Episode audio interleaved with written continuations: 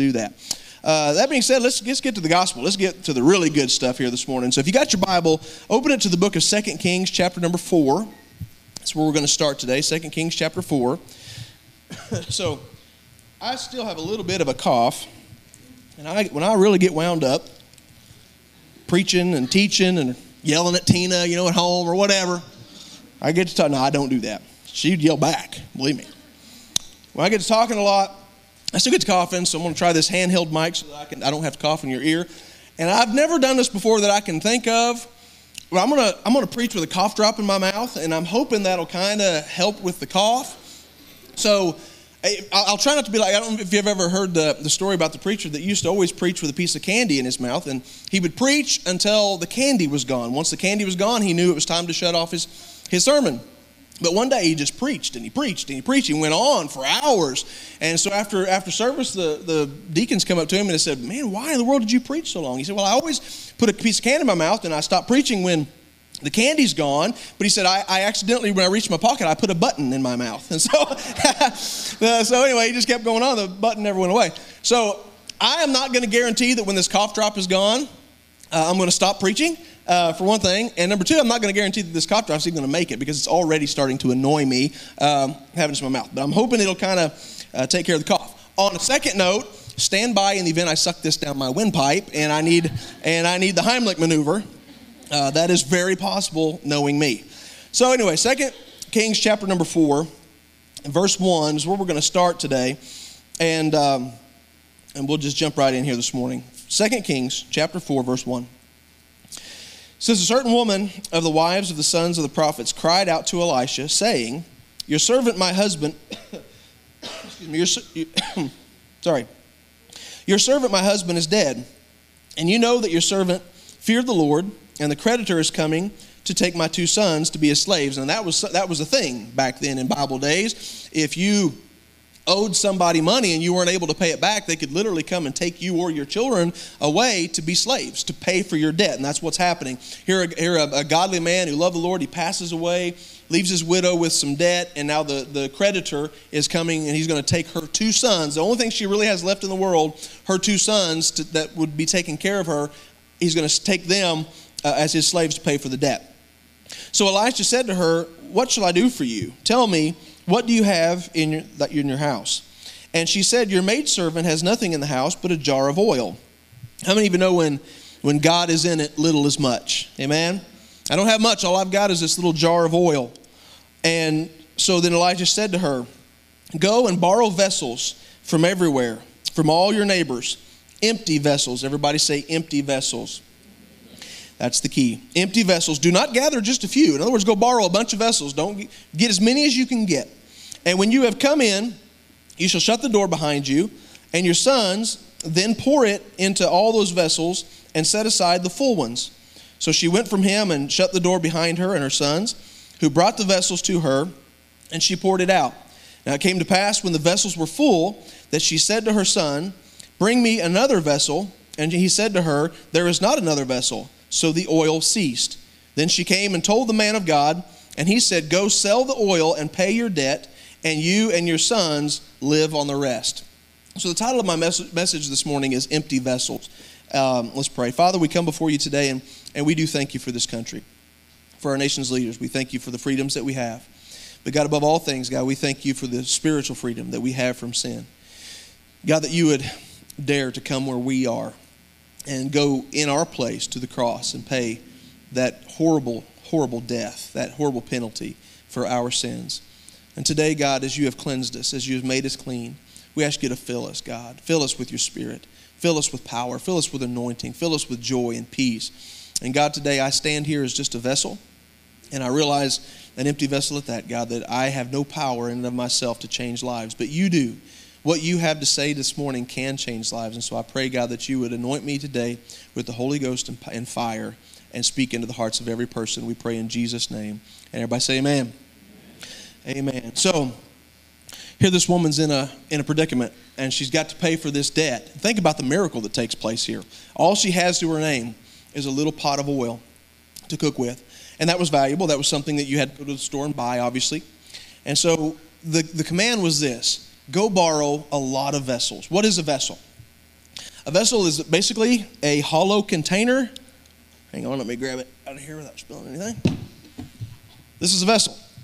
A vessel is a hollow container used for storing stuff. Now, I don't know about you, when, because I love Folgers coffee, and when, I, when I've used the last of the coffee out of this thing, I cannot bring myself to throw this away. Is anybody else like that? Raise your hand. You're like, I cannot bring myself to throw these away. They are just too stinking handy. I mean, it's got a lid on it. You can store so much stuff in here. It's got these cool little hand, handle on the side, you know, where it's convenient. I, I use this for, for painting. Like I was staying on my deck this summer, and you can hold, rather than carrying a paint can around, you hold this handle, and it's just, they're, they're just too handy, and I cannot bring myself to throw them away. Although, my favorite thing, me and Brady's favorite thing to do with these is to fill them with water and shoot them with a rifle. You ever done that? That's cool. Do that. Yeah, they blow up and stuff. But anyway, this is a vessel. It's something hollow, something empty that you store stuff in. They're not meant to be empty. They're meant to be full, right?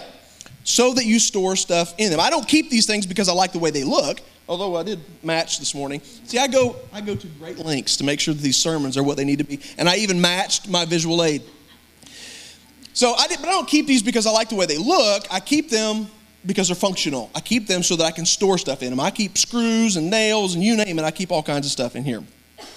Um, so that said, in Second Corinthians chapter four, verse six and seven says this. And then I'm going to come back to Second Kings. Paul writes this, "For it is the God who commanded light to shine out of the darkness, who has shown in our hearts to give the light of the knowledge of the glory of God in the face of Jesus." And I love this scripture. I love the thought of what the scripture says. But we have this treasure. What's the treasure he's talking about? The light of the gospel. Amen. The knowledge of Jesus Christ, in that he went to the cross in our place that we could be free from sin. And that the whole and the and the Holy Spirit that comes in to abide within us once we've believed the gospel. We, that's the treasure. We have this treasure in earthen vessels. What is an earthen vessel? It's a vessel made out of the earth. What is your body made out of? The earth, right? The dust of the earth. You, we are earthen vessels. So an earthen vessel is something that can be cracked. If you make, if you take some clay and make a pottery vase or something, it can be cracked. It can be broken. It's made out of the earth. Uh, but you can put very valuable stuff in it. And that's what Paul is ultimately talking about for us, that we're made of the, I just almost sucked that down my pipe. I better take that out of there. that, was, hmm, that was close. So, you'll just have to put up with my coughing. So we're made from the dust of the earth, and we are, we're broken, amen? We're broken, and we and we're temporary, and we're we can be we can sin, all these types of things. But this but this treasure that God has, the gospel, his spirit, he puts inside earthen vessels. Ultimately, what he's saying in this verse is it's not about the vessel, it's about the treasure. Amen? It's not about the vessel, it's about the treasure, what we put in the vessel. So you think about, have you ever watched T V, ever watched a show where like treasure hunters or something, these people that go and there's some valuable treasure somewhere and they're going to go look for it? So they're not out there looking. I mean, they're saying, we're looking for a treasure chest. They're really not looking for a treasure chest, are they? They're looking for what's inside the treasure chest. So I don't imagine any treasure hunter would ever go and search the world far and wide and dig and go through all of these things and find a treasure chest. And, woo, we found the treasure chest. Yay, and open it up and say, well, what's all this gold stuff in here? Dump that out. We found a treasure chest. No, it's, it's the gold inside, ultimately, that matters the most. Excuse me. It's not about the vessel, it's about the treasure. So back to Second Kings. This woman is in desperate need. And she has some oil. And in the scripture, we find where oil represents the Holy Spirit. Amen? God, God has a, a lot of oil to give out. He just needs some places to put it. Amen? The anointing of the Holy Spirit that God has ample amounts of. He just needs some people that he can fill with his Holy Spirit, that he can fill with salvation, that he can use. And any vessel... He said, bring any vessel. That's what Elijah told her. He said, well, you, you've got this oil. And, and, and so God did a miracle. When they brought all these vessels out, he, he just he took this one vessel, had oil in it. He pours it and he fills this vessel up. He takes the same vessel and he pours into another one and fills it up. Now, how many of you know that defies all the laws of physics? If this thing was full of water and I poured it all into another one, then this one is empty now. Isn't that true? But in this scenario, because God defies all the laws of physics, God does not, he, he, he pours the oil and fills this one up, but now this one is still full. That's the way God works. There's no limit to what God can do in our life. And he says, so I want, what I want you to do is go get as many vessels, empty containers as you can find. You'll notice that there was no specifics. I'm going to keep this here so I can get to it. There were no specifics as to what the vessels needed to look like, was there? He didn't say, go find all of the fancy vessels that you can find. There, there, was, there was no indication. It didn't matter what kind of vessel it was. It could have been ugly, could have been nice, could have been made of gold, could have been made of wood. That didn't matter. The vessel, the kind of matter, the, the kind of vessel didn't matter. All that mattered was that it was empty and it was willing to receive the oil. Amen? So when God looks for people to fill, people to put his spirit into, his gospel into, he's not looking for rich people. He's not looking for talented people. He's not, there's not a certain quality of person God is looking for to save. He looks for any vessel that's willing to be filled. No matter how much money we make, no matter what we're talented or how much sin we've committed in the past, none of that matters. Just a willing vessel, an empty vessel is all God needs. That's all he's looking for. Don't ever think you're not good enough. Don't ever think you're not good enough to be saved. God said, I'm not concerned about the vessel. I'm not concerned about where you've been. All I want you to do is just open up and let me in. Amen? How many of you know, though, you can't put anything in this if the lid's on it. The only way for this vessel to be filled is for me to take the lid off and hold it out to be filled. We, we because of our pride, because of our sin, because of the lies of the devil, or maybe the The lies of people that have told us we'll never, we'll never amount to much, or, we, or we're too far gone. We can never be, whatever reason, sometimes we, we have a lid and God can't pour in until we take off the lid. You know how we take, all, you know how we take the lid off and let God fill us? It, it, we, we just simply go to him humbly and repent. Say, God, I believe you. I repent of all my sins. I take the lid off. Fill me, please. That's what God is looking to do in each and every one of us. So she, they, they pour and they pour and they pour and they fill all of these vessels until they'd run out of vessels. But here's what I like about this. They, they didn't do this thing. In order for this thing to happen, they didn't necessarily just, they didn't go down to the market and do it right there. I love, I love what Elijah told her to do. He said, when you have come in, get all, borrow all these empty vessels. When you've come in, you shall shut the door behind you and your sons, and then pour it into the vessels. Shut the door, then pour. Say that with me. Shut the door, then pour. They had to get someplace quiet and alone. Shut the door. Get in with God so that he can then begin to pour into our life. Church, in a, mo- in, in a service like this, when God's Spirit is moving, this is a great place to open up and let God fill you. Amen? Amen. To empty you of all of your sin and then to fill you with his Spirit. It's a great place, the best, best place, I think, to do it. But folks, there's times in our life, sometimes we just got to get alone with God. Sometimes we just got to get in. We got to shut the door. Jesus teaches us, get in, get in your prayer closet, shut the door, and get a hold of God. And when we get when we get in somewhere and we close ourselves off from the world and we shut the door, God begins to pour. He begins to fill us with his anointing, with his Spirit. Amen? So we as we as God's people, okay, we're not, we weren't created. We weren't created to be empty. We were created to be filled with something.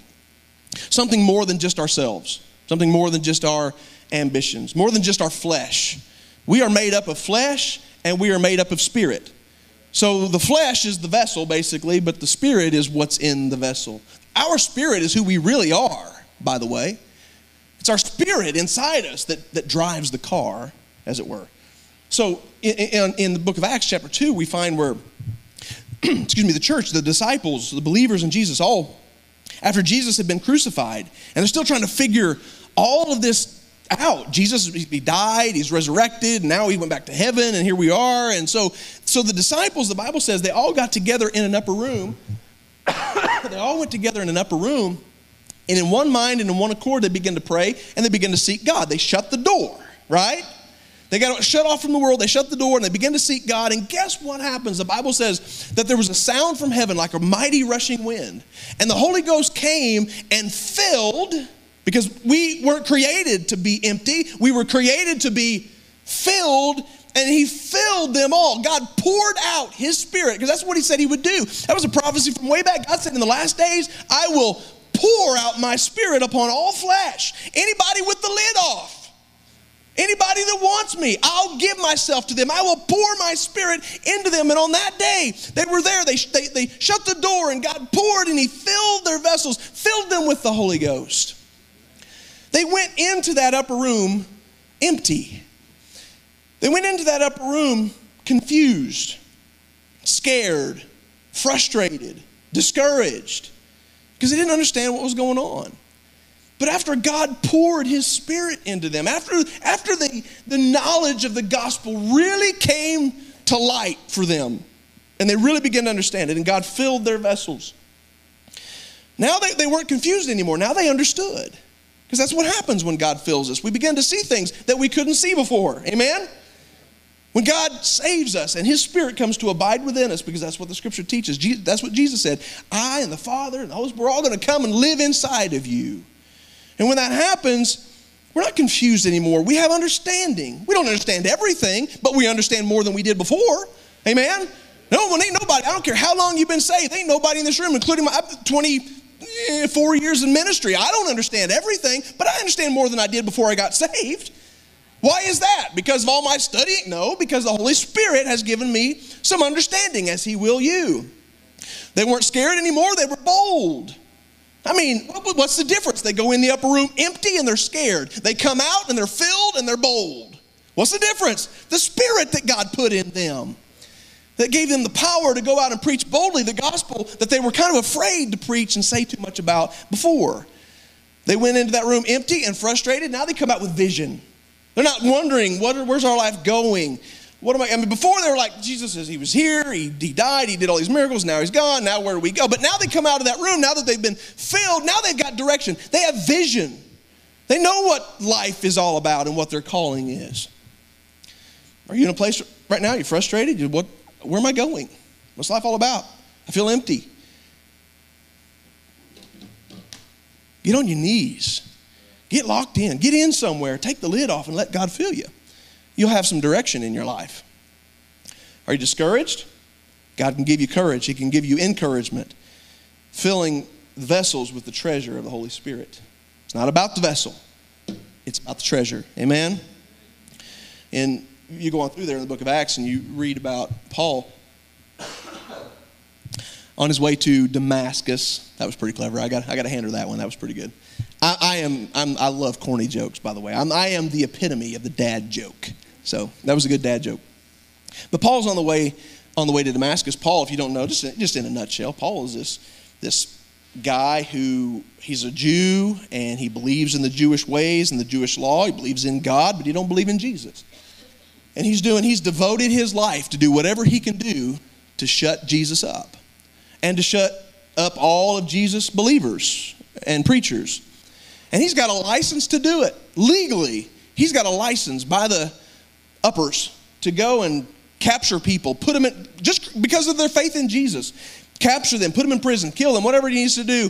And so he's on his way to Damascus to catch more Christians and put them away. And on his way there, as he's riding on this horse, and Jesus appears before him in all of his glory and all of his brightness. Physically, he sees this bright light. And you can imagine what it would be like for you if you're, you're just riding down the road, um, you know, on your old old dirt road, driving. What is that? What is that? What is that song? Uh, anyway, uh, I was trying. I was trying to be all hip, and I blew it severely. Um, anyway. Uh, so he's driving down the old dirt road on his horse, whatever that song says. Help me, Brady. Old Town Road. He's right. He's riding down the Old Town Road. Uh, okay, I, I just move on. I blew that one.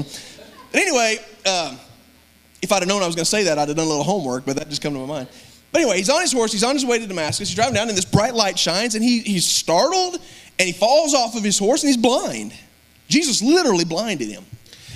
And as he's there, and he's blind, he can't see anything, but he hears something very clearly. You know what he hears? The voice of Christ, who basically says, hey, man, I'm stronger than you are. What are you doing kicking against the pricks? I mean, what are you picking a fight with me for, man? And so uh, that's paraphrased ultimately, but, but here's the thing. Jesus speaks to, to, to Saul, He's Saul then. He later becomes known as Paul. But he speaks to Saul and he says, I want you to go to a certain, certain place and wait for further instruction. He gets there. And Saul is there. He's blind. And all he knows is what's going on. He's, I mean, he's as empty as a man can be.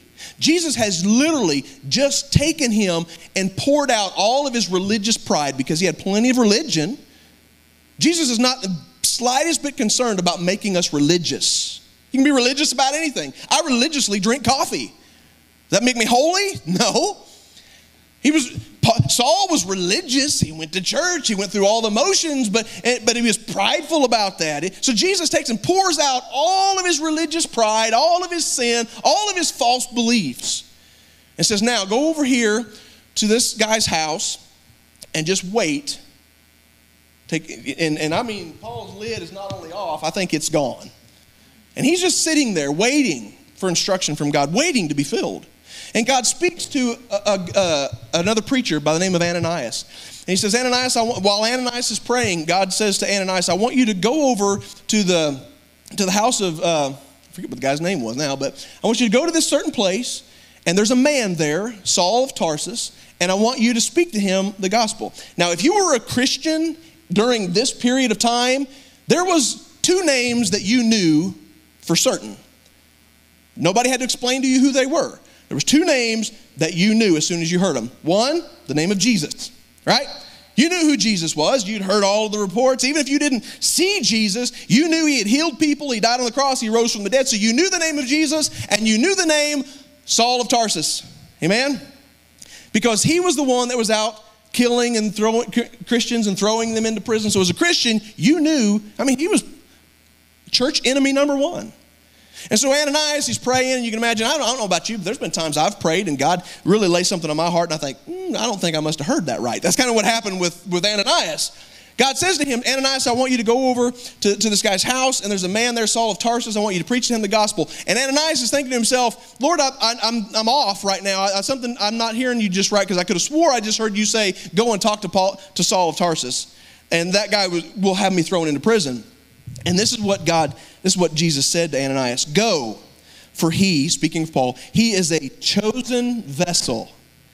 I want you to go. Don't worry about the whole persecution thing, Ananias. I've got all that covered. Saul is over there with his vessel. He's over there open.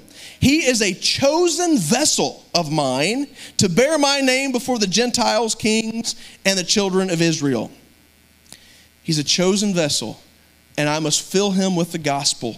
I must fill him with my spirit, and I will use him over the entirety of the world to spread my gospel. And that's exactly what they did. By the way, when you open your Bible, especially to the New Testament, there are about fourteen, fourteen books that Paul wrote. I don't remember, but the majority of the New Testament that you hold in your hand, Paul wrote it. Paul wrote it. Ananias goes in, he says, Brother Saul, let me tell you what Jesus did for you at the cross. And he began to share the gospel with him. And, and, he, and God filled uh, Saul with the Holy Spirit, filled his vessel. And Saul got up from there. He's now Paul. And he begins to preach the gospel. And never was there a preacher, really, since Christ died, that led more people to Jesus than, than Paul. I mean, not only he led thousands of people, established churches all over the world in that day. But not only that, but today, this very day, he's still leading souls to salvation because of the word that he's written, because that God gave him to read. The point was this. He was full of stuff. God had to get it all out because he was a chosen vessel. And I want everybody in this place this morning to understand that you too are a chosen vessel. Every one of us are chosen vessels. God looks at each one of us individually. You know, when, when, when Jesus looks out across here, he doesn't just see a congregation. He sees a bunch of individuals that he cares for and loves very much. Chosen vessels. He said, you didn't choose me, or I didn't, you didn't choose me, I chose you. We're all chosen vessels of God. The question is, will we take the lid off and let him fill us? Amen? That's ultimately the question. God says, I'll choose you if you want to be chosen. Don't ever be satisfied. Don't ever be satisfied being an empty vessel. Don't ever be satisfied with this. Because when you're an empty vessel, it leaves you feeling well empty inside. Amen? Every human being wants to be fulfilled. Every human being wants purpose in their life. And so the only way to be fulfilled is to be filled. Amen? The only way to have fulfillment in your life and to know what the meaning of life is and purpose, and without just, just life becoming this vain, useless waste of time. We want to be fulfilled. We only get that when we're filled with the gospel, the treasure of God. And that gives us purpose. That gives us direction. That gives us the fulfillment that we need. Now turn with me to Matthew chapter twelve. Excuse me. I am sorry. I keep coughing in your ear. I try not to do that. Matthew chapter twelve, along the lines of verse forty-three. Jesus tells an, an interesting story here. And there's, there's a lot packed into these next set of scriptures. And I'm not going to try to unpack everything. I just want to make a point through them. And it doesn't take a, a ton of unpacking, really, to see what Jesus is getting at here. But that being said, let's read Matthew chapter twelve, verse forty-three. It says, when an unclean spirit goes out of a man, he goes through dry places, seeking rest, and finds none. When a, when a, when an evil spirit, an unclean spirit, goes out of a man. This is a picture of someone who's just been set free, right? Someone who has had demonic possession or been driven by unclean spirits, but now has been delivered. That place of, that place of salvation. The spirit going through uh, dry places, seeking a place to rest. Uh, uh, uh, demons apparently need a place to rest. Remember, like when Jesus was, uh, or not to rest, but to abide. Remember uh, uh, Jesus, when he come in contact with the demon-possessed person in the tombs, and he goes to cast out the demons, and they said, well, don't just cast us out. Let us go into the what? The swine. They want some, some place to be, some place to be housed, and so he casts them in the swine. So he said when an unclean spirit has been cast out, and he goes to uh, uh, dry places seeking rest, and he doesn't find any. Look at this, though. Verse forty-four. Then he says, I will return to my house from which I came. What's that? The person who has been delivered from the unclean spirit. And when he comes, he finds it empty, swept, and put in order. Then he goes and he takes with him seven other spirits more wicked than himself, and they enter and dwell there, and the last state of that man is worse than the first. So shall it be also with this wicked generation. Now that doesn't sound... So the guy, ultimately the last state, they end up worse off than they were before. So, as I used to, when I'd study the Scripture, it always bugged me a little bit. Because one thing we know from the Scripture is who the Son sets free is free in what? Who the Son sets free is free indeed. God sets us free. And so Satan can't just come back in anytime he wants to. And that always kind of bugged me as I'm trying to reconcile all this. And that's why I said there's a lot packed into there. I'm not going to try to unpack. But I, but I, I come to the conclusion finally where I think it all boils down to this. The, the main problem with this situation is... demon's been cast out. He's trying to find a place to, to take up residence, and he can't find any, so he goes back to the place where he was cast out. And he find, the, the problem, I think, here is that he finds this person, when he comes, he finds it empty, swept, and put in order. So obviously when Jesus saves us, he puts our life in order, right?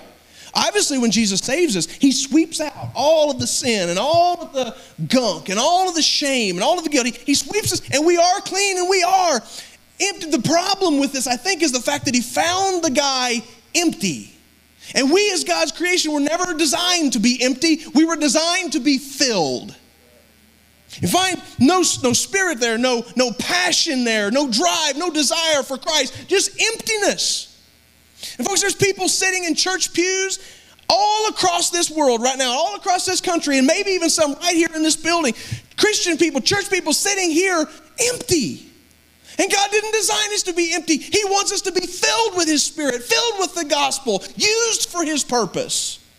But we sit many times with our lid on because we're a little afraid that when God fills me with His anointing, what that might cost me. I'm a little worried about what that may require of me, and so we keep our lid on, and we, we're empty. And folks, when we're empty, when we're not, when we're not led and driven every day by the Spirit of God, we leave ourselves wide open to the works of the enemy.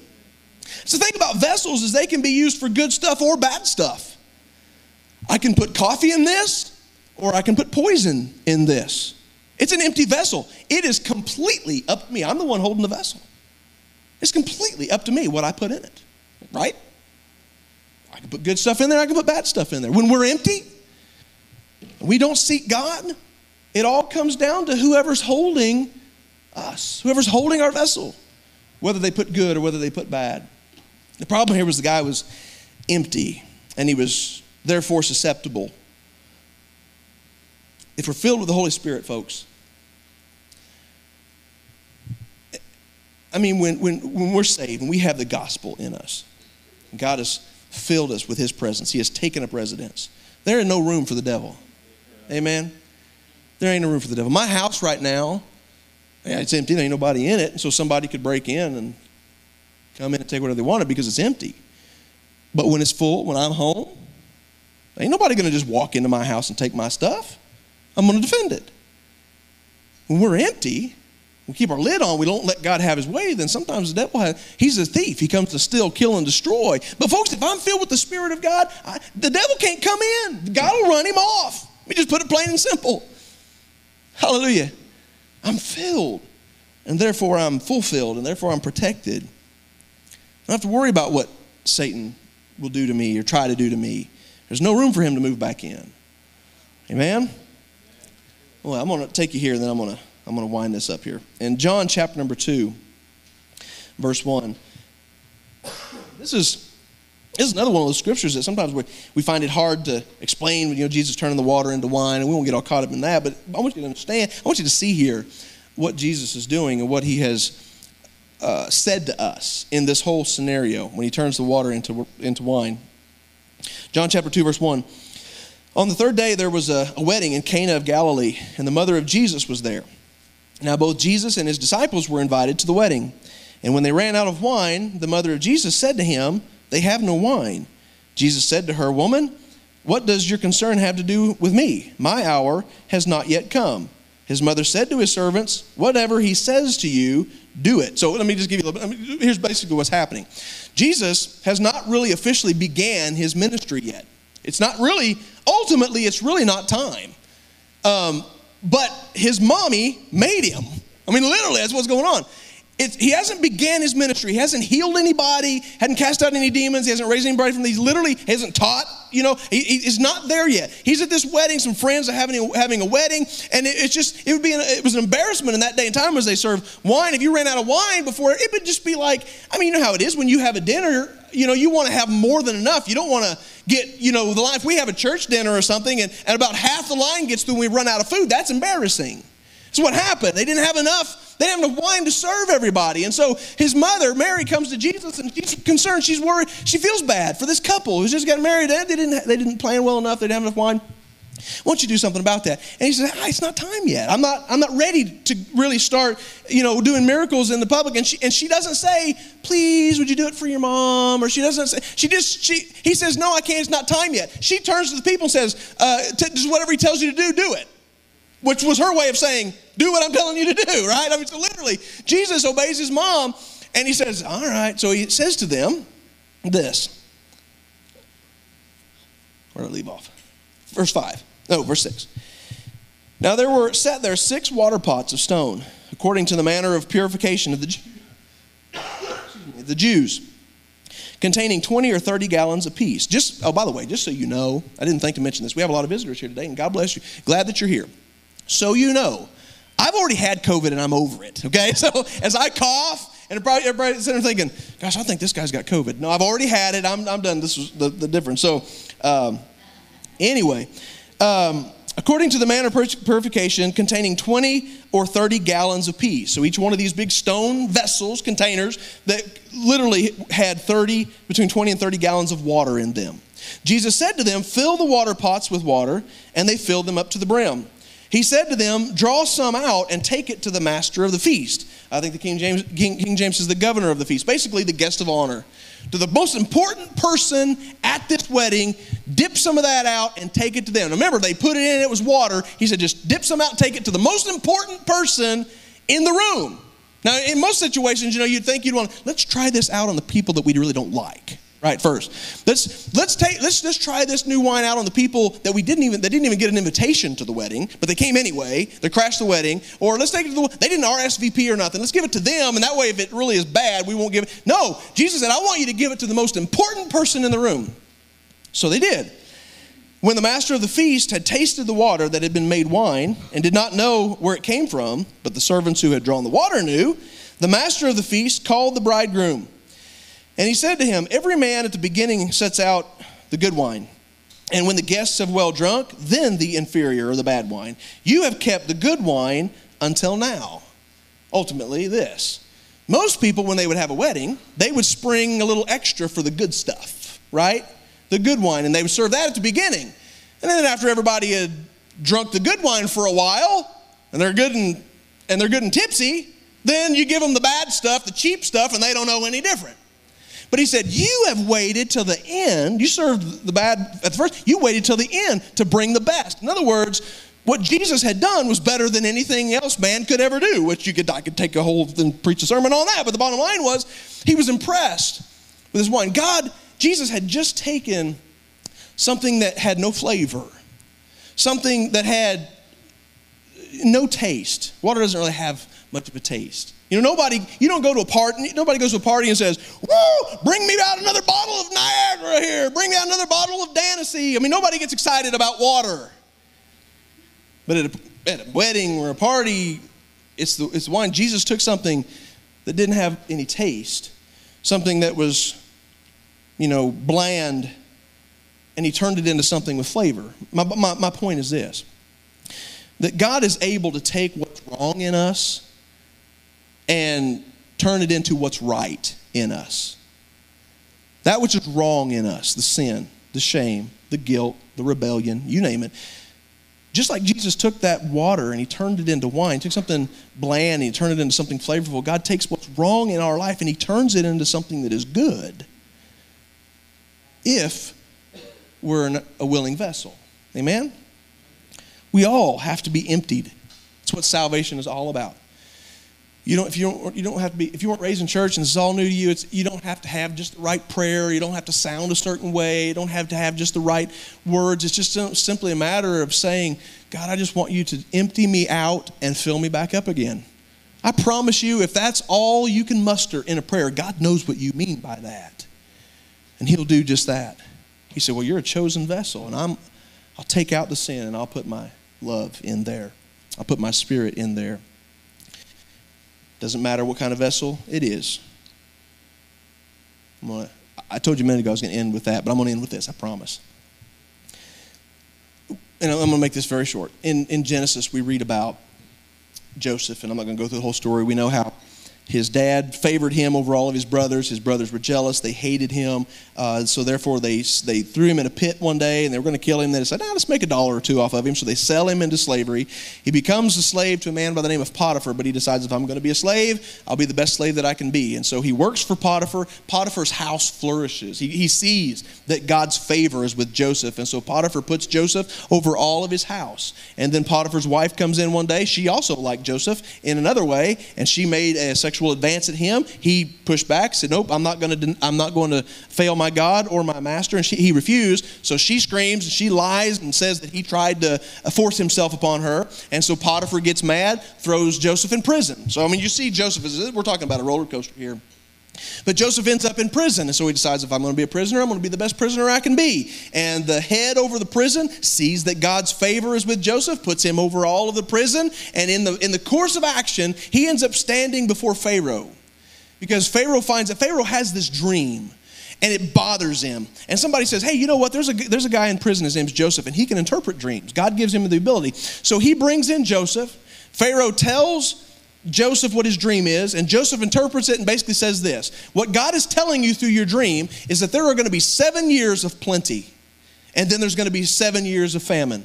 So starting from right now, for seven years, the ground is going to grow crops like crazy.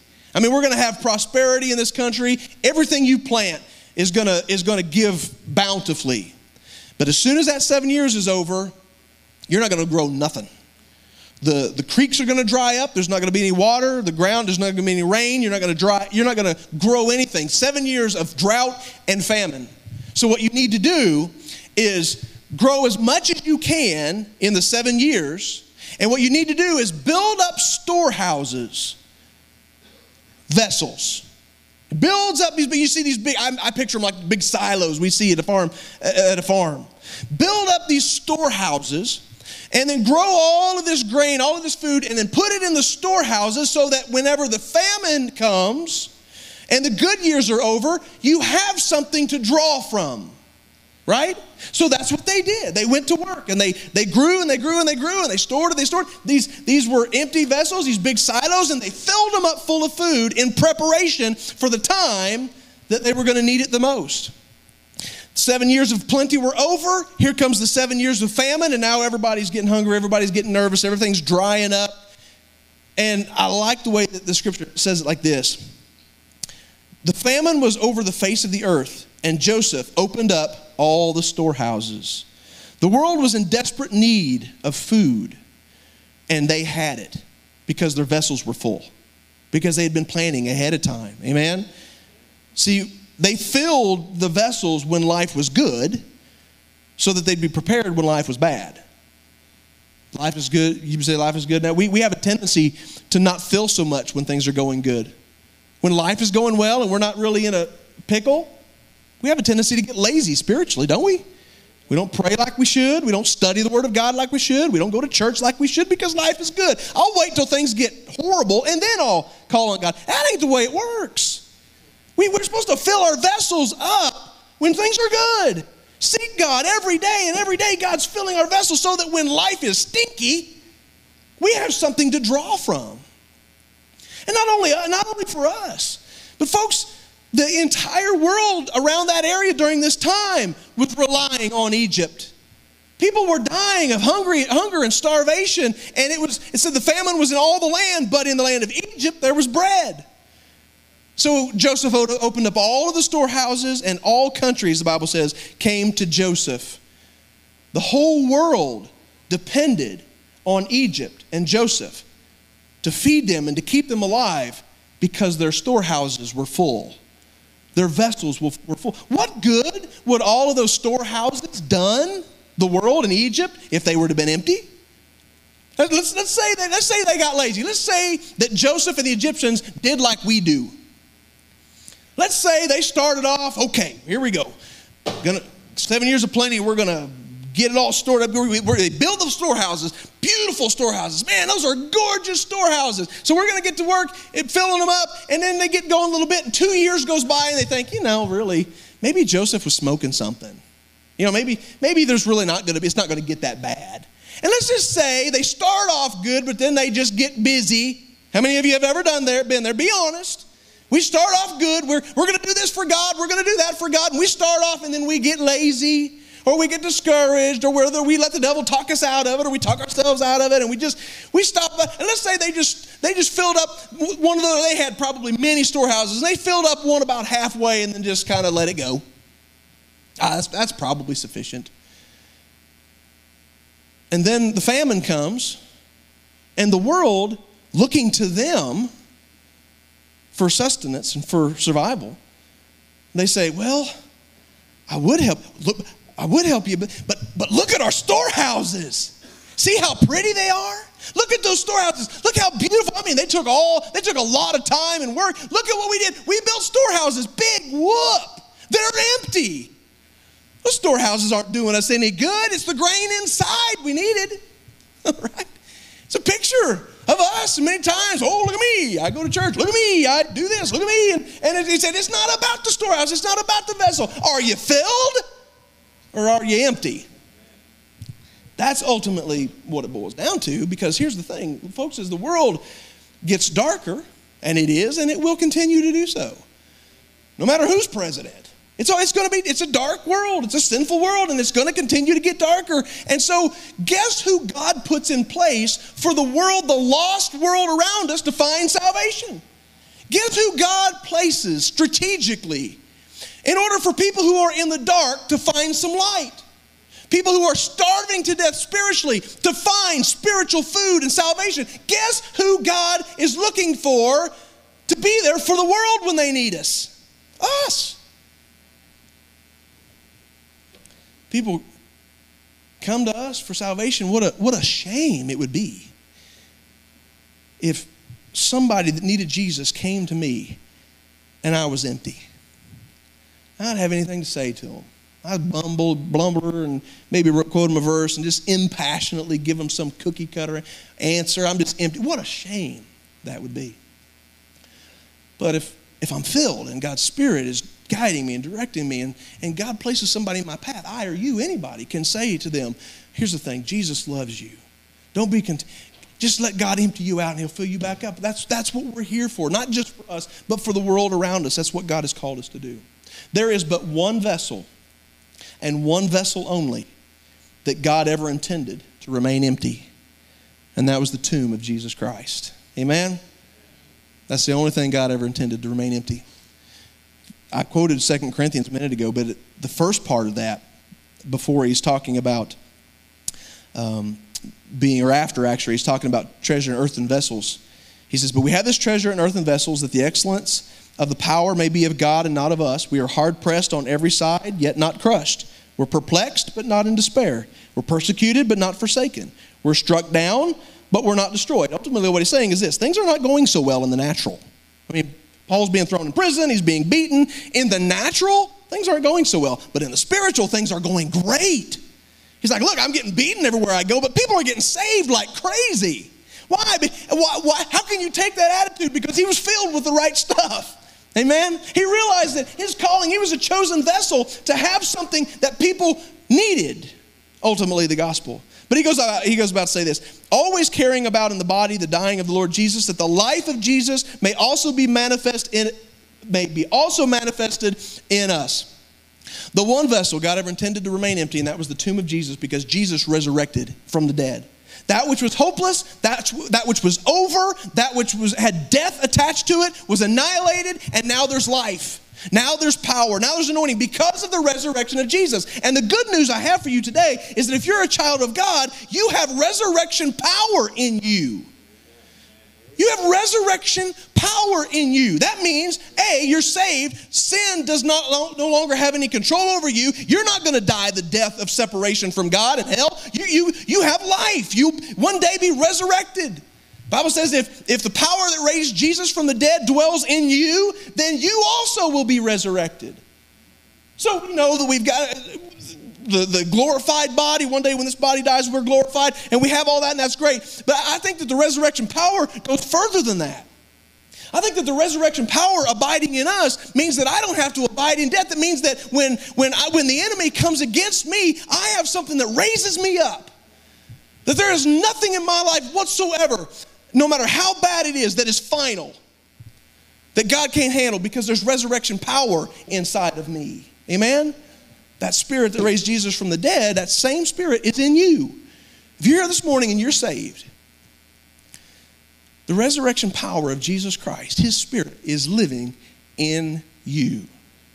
And he wants to fill it up so that it's flowing over and getting all over everybody. If I was to take and hold this over Ryan's head and start filling it up with water, this vessel's going to get, but if I just keep going, even when it gets full, I just keep pouring, I hold it over Ryan's head. Not only is this vessel getting filled, but he's getting wet too.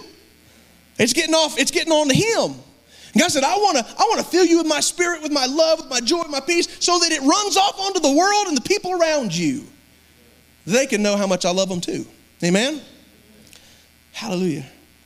Are you filled this morning? Do you have, here's the question. You ladies, go ahead and come to the, the piano. Simple question. I'm not going to overcomplicate this altar call this morning. I try not to anyway. Here's the question. Is this you? Or is this you? Simple question. Based on everything I just got done saying here this morning. Are you saved?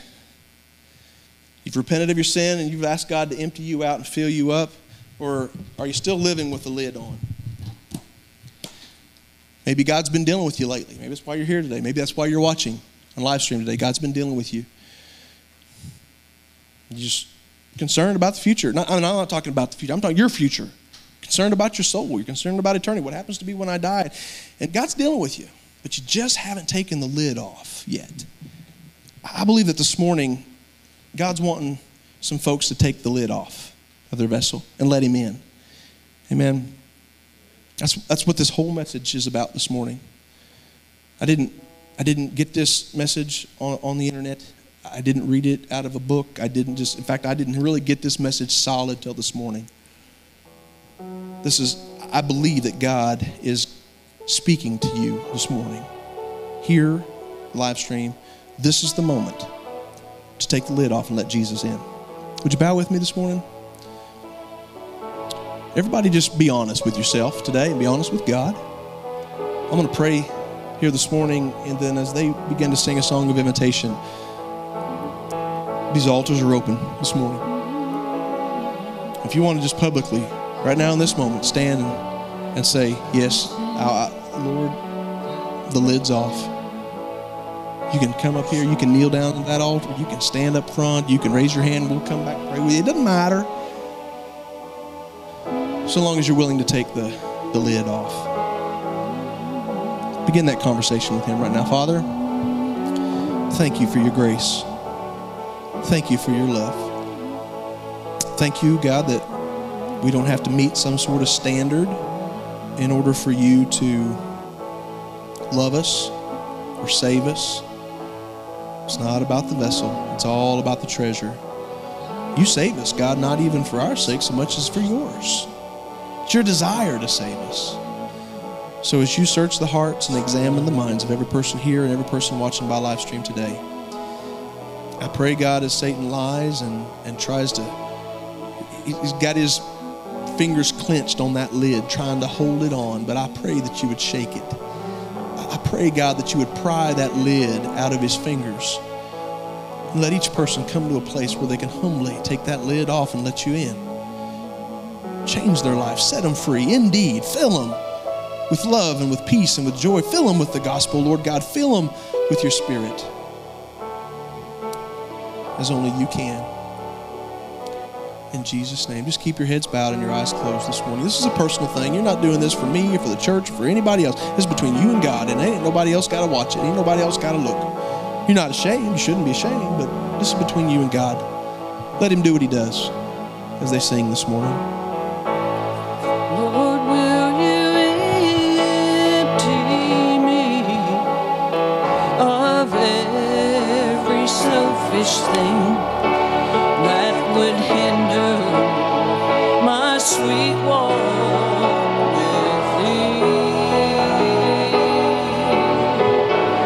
Shine down upon me and fill me anew in every way, Lord. Let me be more like you. Will you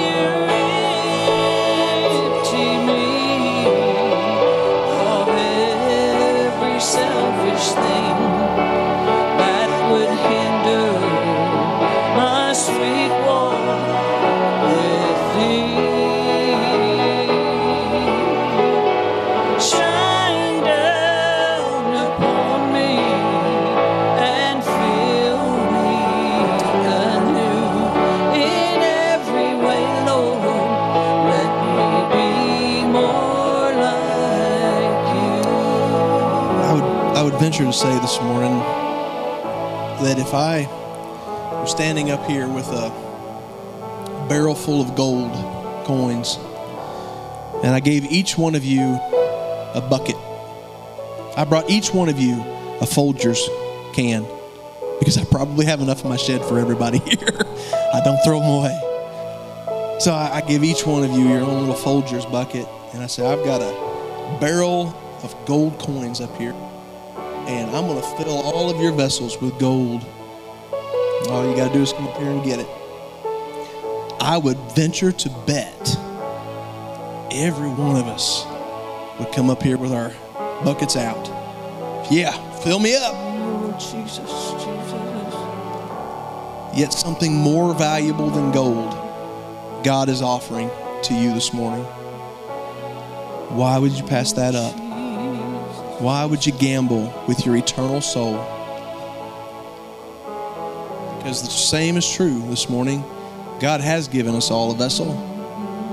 Yes, us, our bodies, who we are.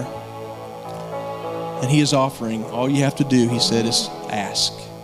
all you have to do is come and receive this treasure that I'm giving you, this great salvation, this great forgiveness. All you have to do is receive it.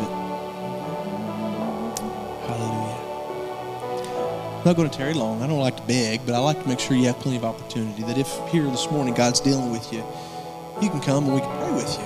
Walk walk through you. Walk with it through you. You know what I mean? Walk through it with you. Hallelujah. Ladies, just sing that chorus one more time, if you will, please. Will you empty me of every selfish thing?